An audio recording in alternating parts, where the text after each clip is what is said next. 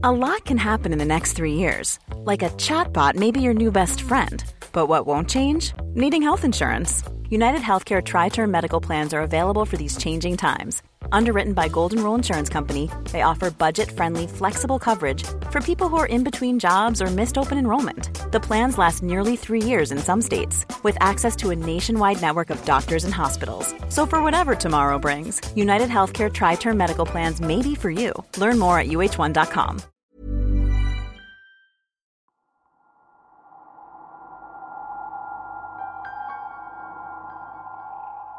Ako po si Mabel.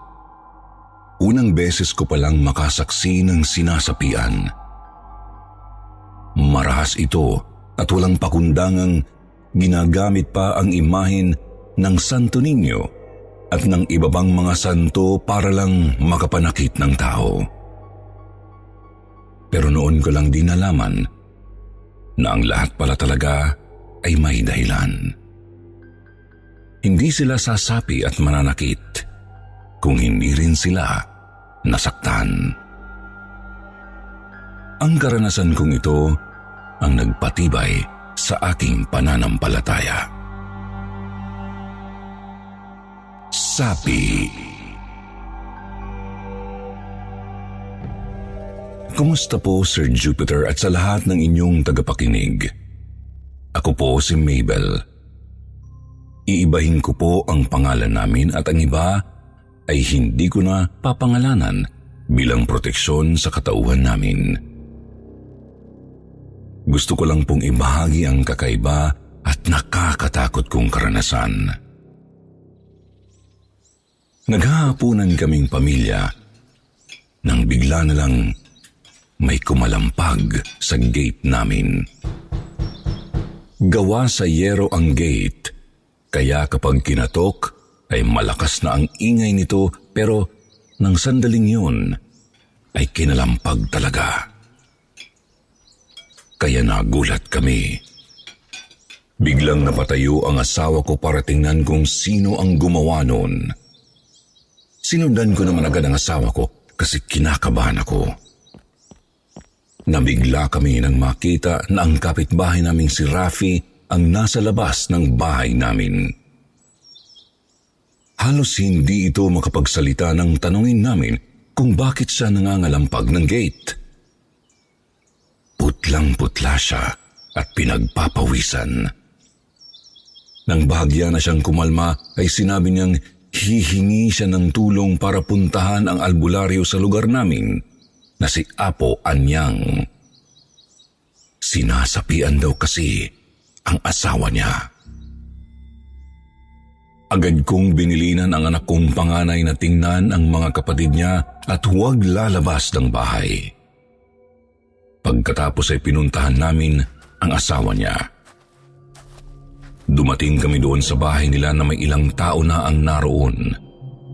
Mga kamag-anak nila. Nakisilip kami sa silid kung saan naroon ang asawa ni Rafi. Nasa sulok lang ito at tahimik na nakaupo. Parang nakikiramdam sa kilos ng mga taong naroon. Nag-isip pa ako kung talaga bang may sapi siya. Kasi normal naman ang kilos niya.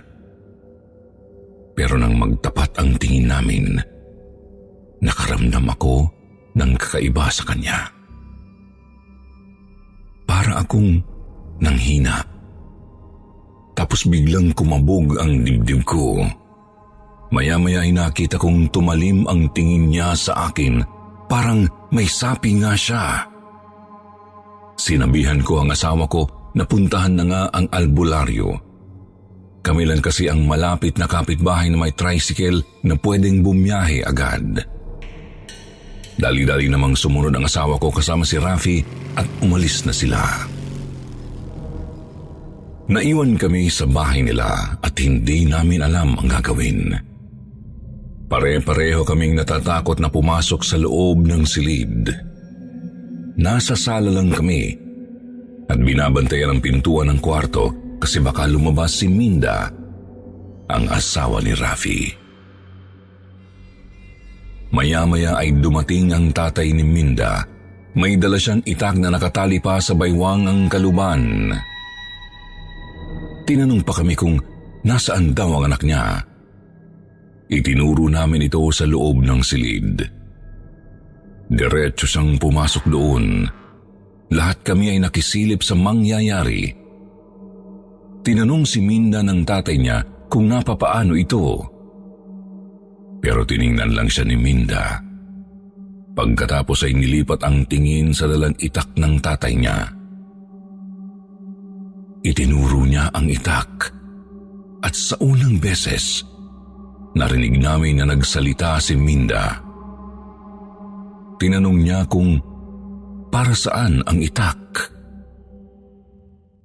Lahat kami ay nagulat nang marinig ang maliit niyang boses, parang boses ng bata. Sinabi pa ni Minda na hindi siya natatakot sa itak.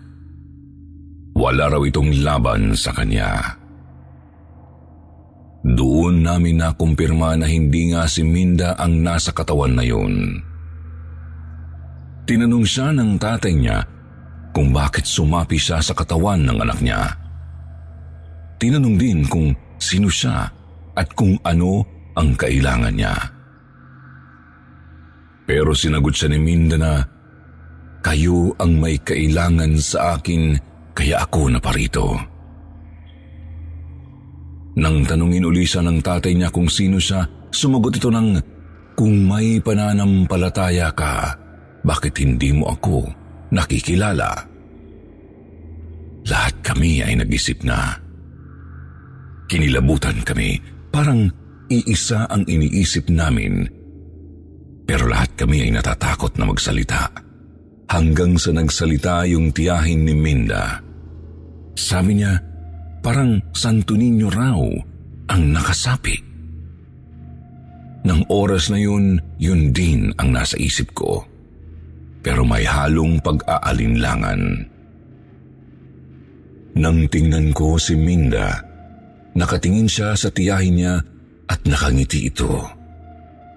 Maya-maya ay tinawag ni Minda ang kaniyang tiyahin.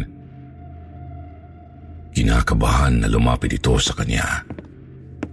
Sinabi ni Minda na mag-ipon daw ito ng pera dahil magkakasakit ang mga anak niya. Sunod-sunod na magkakasakit daw ang tatlo nitong anak. Nagkatinginan kaming lahat. Pero dahil ng oras na yun ay parang naniniwala na nga ang tiyahin niyang Santo Niño ang nakasapi kay Minda.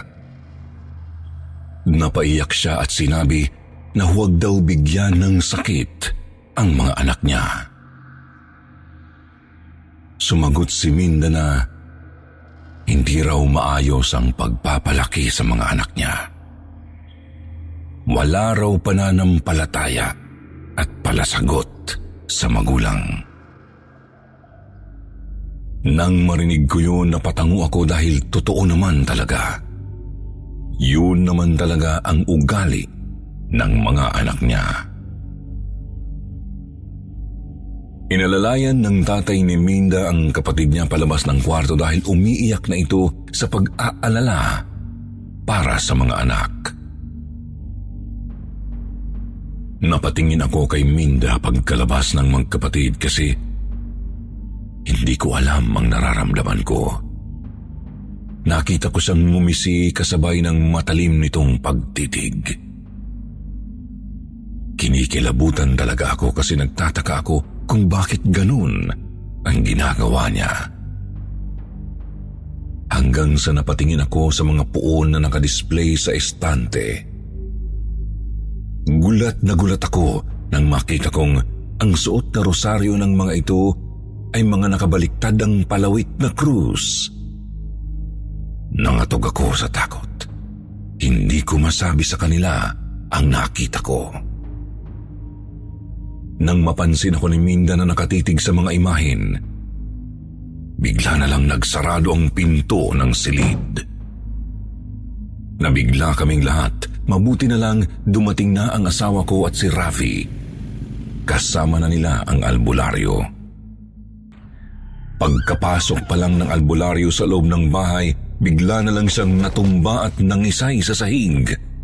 Nakatirik ang mga mata niya at halos hindi na makita ang itim ng mata. Sobra kaming nataranta. Hindi na namin alam kung sino ang tutulungan sa dalawa. Nagsisigawan na ang iba sa amin habang ang tiyahin ni Minda ay parang naha-high blood na. Nakaupo na lang siya sa upuan at pinaypayan ng isang babae. Kamag-anak din daw nila yun, pero noong ko lang yun nakita. Pilit namang binubuksan ng tatay ni Minda ang pinto ng kwarto pero ayaw magbukas. Habang kami naman ng asawa ko ay tinutulungan na kumalma ang albularyo. Parang sinasapian na rin siya. Nabitawan na niya ang dala niyang krus at Biblia. Napasigaw ako nang biglang umangat yung krus na dala ni Apo Anyang at dumikit sa pinto ng kwarto kung saan naroon si Minda. Takot na takot kami nang makitang nakabaliktad ang krus ng dumikit ito. Napabaling uli ang atensyon namin kay Apo Anyang nang marinig namin na umuungol ito na parabang nahihirapan sa paghinga. Nang tingnan namin sa sinasakal sa lieg ng suot niyang rosaryo, napilitan ng asawa ko na hablutin ang rosaryo hanggang sa mapatid ito. Doon lang nakahinga si Apo Anyang. Humihingal siya habang pilit na iniuupo ang sarili. Agad siyang napatingin sa kwarto. Nang mahimasmasan siya, sinabi niyang malaki ang galit ng nilalang na nakasapi kay Minda. Wala daw itong kinatatakutan. Inutusan niya na kaming puwersahin na buksan ang pinto ng kwarto. Sinira ng mga lalaki ang doorknob pero ayaw pa rin mabuksan ng pinto. Parang nakadikit ito. Ang ginawa ng tatay ni Minda, pinagtataga ang pinto hanggang sa magkaroon ng butas. Pinagtulong-tulungan na nila itong sirain.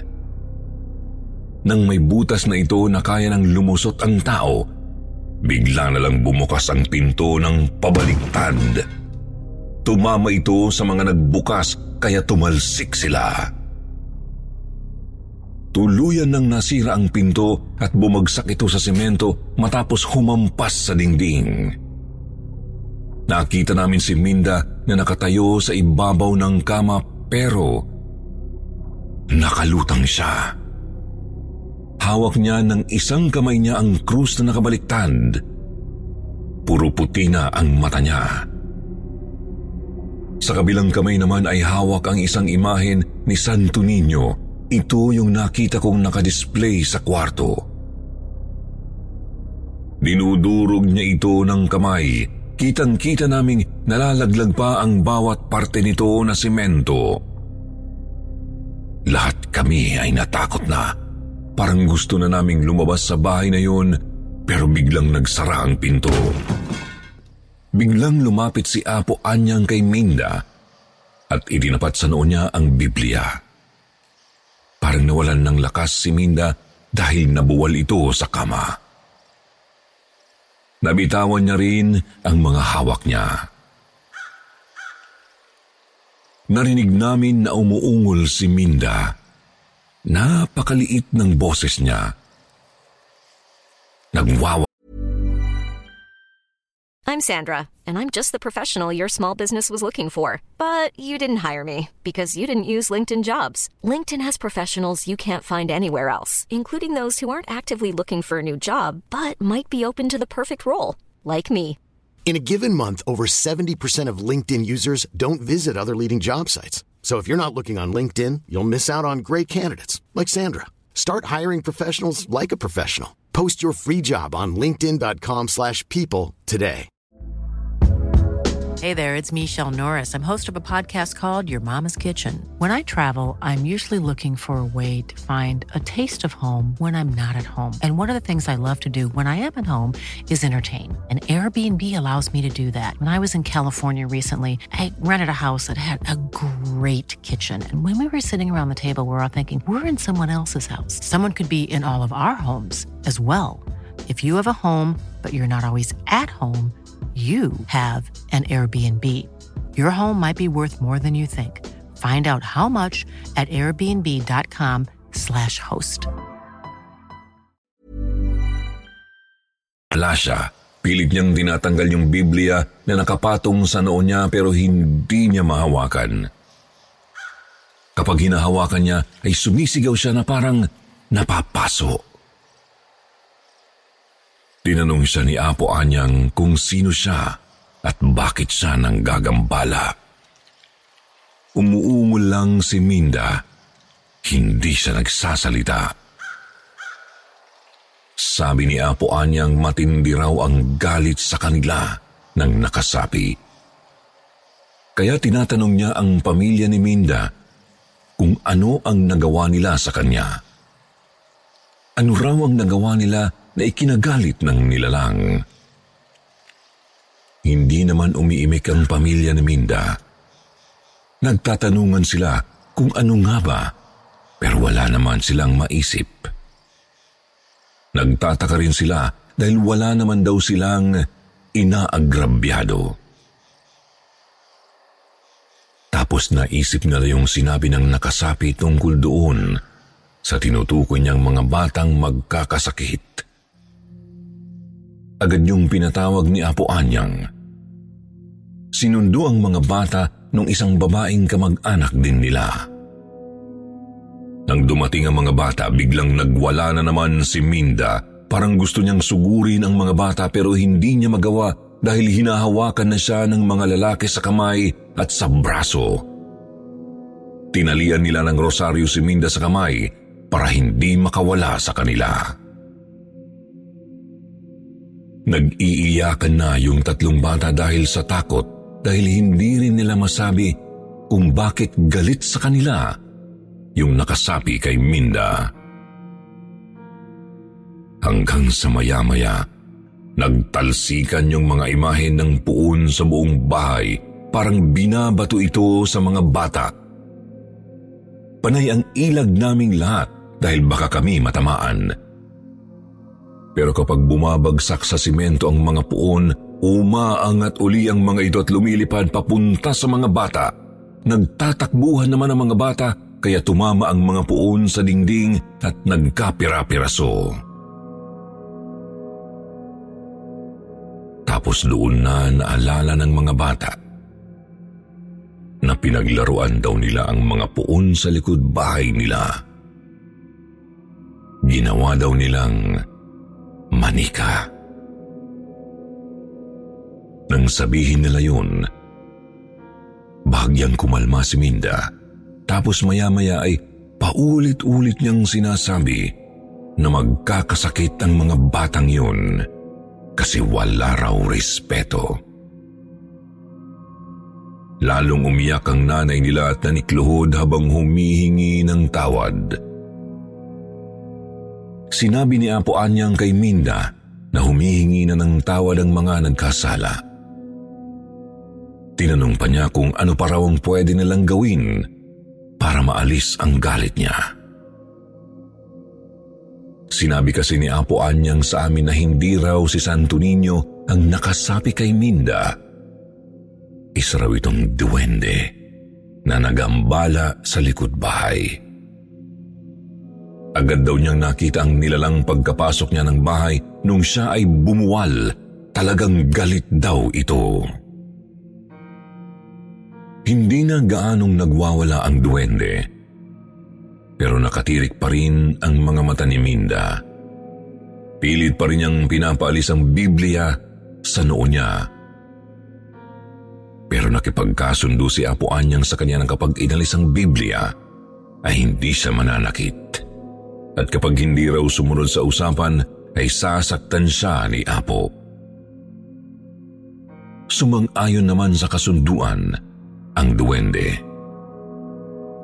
Hindi pa rin siya binibitawan ng asawa ko sa kani Rafi dahil iniisip nila na baka biglang sugurin ang mga bata. Maya-maya ay naupo siya sa kama pagkatapos ay humarap sa mga bata. Sinabi niya na nasira daw ang bahay nila dahil sa ginawang bahay-bahayan ng mga imahin na pinaglaruan nila. Nagkasakit daw ang mga anak nila, kaya gusto rin daw nilang bigyan ng sakit ang mga bata. Pinapaalis ng duwende yung mga laruan daw na iniwan pa doon sa lupang pinagtitirikan ng bahay nila. Nang tanungin ni Apo ang mga bata kung saan banda sila naglaro sa likod bahay, agad naman nilang sinabi. Sinabi rin niya na samahan ang mga bata na puntahan ang lugar at alisin yung mga laruan. Sumama ako sa pagpunta sa likod bahay nila, kasama rin namin yung mga bata. Pinuntahan namin yung lugar kung saan sila naglaro. Doon namin nakita na nagkalat sa lupa ang iba't ibang imahin ng Santo Niño. May mga maliit at malalaki. May puon din ng ilang santo at may mga anghel din na figurines. Tinanggal namin lahat yun at dinala sa bahay nila. Galit na galit ang nanay ng mga bata dahil sa kanilang ginawa. Hindi talaga namin sukat akalain na paglalaruan nila yon. Sabi ng mga bata, manika lang daw kasi yun at hindi naman daw gumagalaw o lumalakad. Talagang hindi naturuan ng maayos ang mga bata. Kinikilabutan ako ng mga oras na yon. Galit pa rin ang duwende sa mga bata dahil nakita naming pinagagalaw pa niya ang mga kinuha naming imahin sa likod bahay. Sinabihan na lang siya ni Apo na kumalma na dahil humihingi na ng tawad ang mga bata. Nangako si Apo at ang pamilya ng mga bata na aayusin ang bahay ng mga duwende. Nang tanungin ni Apo ang duwende kung bakit kay Minda siya sumanib, sumagot ito ng dahil daw deboto ito ng Santo Niño. Nagagalit daw sila kapag nagdadasal si Minda at nagro-rosaryo, nabibingi raw sila. Nang tanungin uli sila ni Apo kung ayaw nila sa ganoon, ayaw daw nila. Galit daw sila sa ganoong gawain. Kaya sinabihan ni Apo na umalis na lang sila sa lugar na yun. Dahil ang pamilya daw ng ginambala nila ay palagi nang magdadasal ng rosaryo. Nagwala na naman ang duwende dahil ayaw nila yung ipagawa. Huwag daw yun ang gawin. Kung gagawin daw ay papatayin nila si Minda. Maya-maya ay biglang bumaliktad yung krus na nakadikit sa dingding ng kwarto ni Minda. Pagkatapos ay bigla itong umangat na parabang nakatutok kay Minda. Isang galaw lang ng krus ay talagang tatarak ito sa katawan ni Minda. Napapaiyak na ako sa magkahalong takot, kilabot at awa. Doon na inorasyonan ni Apo Anya ang katawan ni Minda dahil sa duwending itim daw ang sumapi sa kanya. Parang wala raw itong kinatatakutan. Ipinatong uli niyang Biblia sa noon ni Minda at inilagay nilang krus sa ibabaw ng dibdib nito. Hindi maalis ang tingin ko sa krus na nasa dingding. Naglakas loob akong kunin yun. Nung una ay hindi ko mahatak. Pero nang murahin ko sa isip yung nakasabi kay Minda, bigla na lang nawala sa kontrol ng duwende ang krus at natanggal ko na ito. Pagkatapos nun ay nagsisigaw si Minda Galit na galit na siya sa aming lahat. Tapos ay sinabihan kami ni Apo Anyang na dasalin ng rosaryo. Sama-sama kaming nagdasal ng oras na yon habang pinapalayas ni Apo ang duwende sa katawan ni Minda. Nilakasan namin ang pagdarasal nang malaman naming nabibingi nga ang duwende kapag naririnig yun. Lumalaban pa ito pero kalaunan ay nanghina rin. Hindi raw nito kinaya ang pagrorosaryo namin, sabi ni Apo Anyang. Maya-maya ay bumalik na sa normal ang mata ni Minda.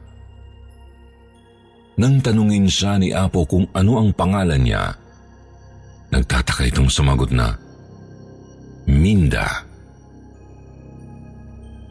Tapos nagtanong si Minda kung ano ang nangyari.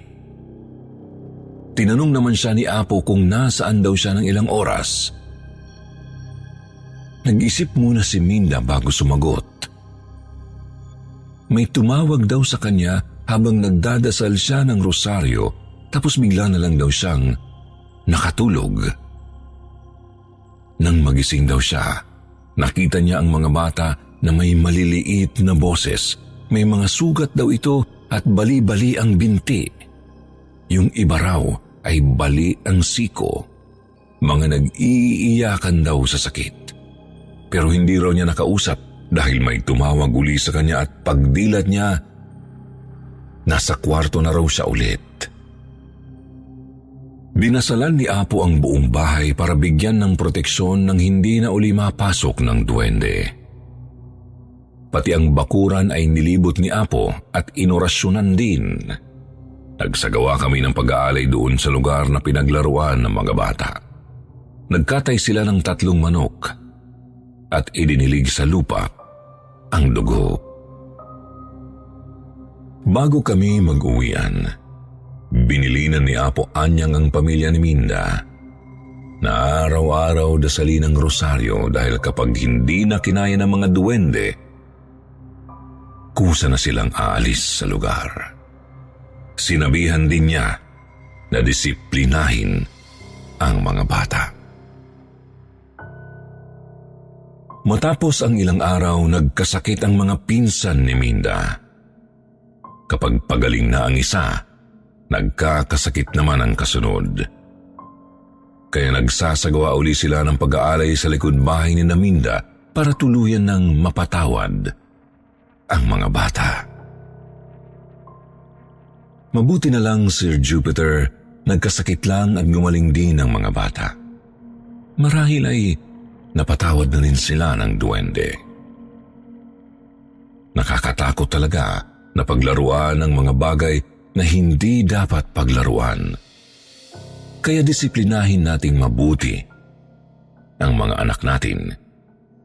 Ituro natin sa kanila kung ano ang dapat.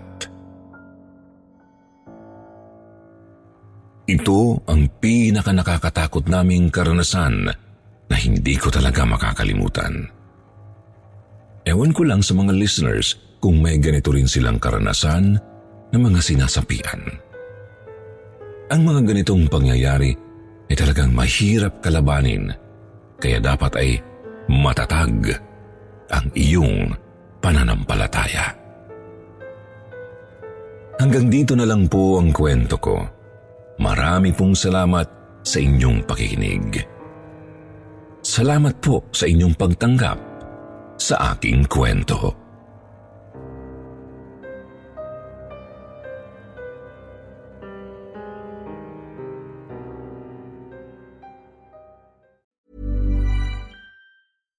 Deserves the best, and there's no better place to shop for Mother's Day than Whole Foods Market. They're your destination for unbeatable savings, from premium gifts to show-stopping flowers and irresistible desserts. Start by saving 33% with Prime on all body care and candles. Then get a 15-stem bunch of tulips for just $9.99 each with Prime. Round out Mom's menu with festive rosé, irresistible berry chantilly cake, and more special treats. Come celebrate Mother's Day at Whole Foods Market.